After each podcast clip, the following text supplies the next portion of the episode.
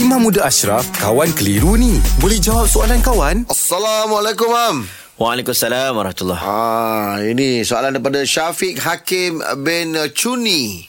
Dia beritahu, Assalamualaikum Ustaz. Assalamualaikum. Uh, jika seorang yang telah mengambil wang KBSP, perlukah orang tersebut membayar zakat pendapatan bagi wang tersebut? Okey, zakat pendapatan. Kira beli SP. Baik, sekarang ni kita tertakluk pada kerajaan. Ada harta yang boleh digunakan. Harta tu ada dipanggil sebagai milkul tam.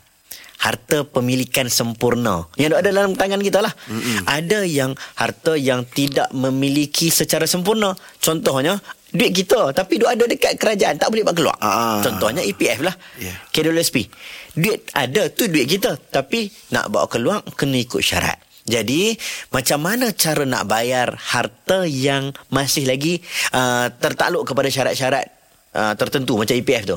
Caranya ialah bila kita keluarkan duit EPF Contohlah dapat keluar berapa kali saya tak ingat dah.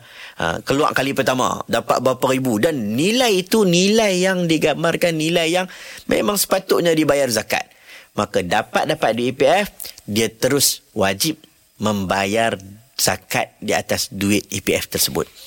Ha, maksudnya ambil duit itu tersebut bayar zakat dulu baru boleh guna. Ha, tapi kalau ada dekat EPF tak payah dia nak kira sekarang di EPF aku dah banyak-banyak begini begini begini nak kena bayar zakat. Tak payah. Tapi dah bawa keluar dah dapat baru dia kena bayar zakat. Ah, okey, terima kasih, Mam. Alhamdulillah. Selesai satu kekeliruan. Anda pun mesti ada soalan kan? Hantarkan sebarang persoalan dan kekeliruan anda ke Sina.my sekarang.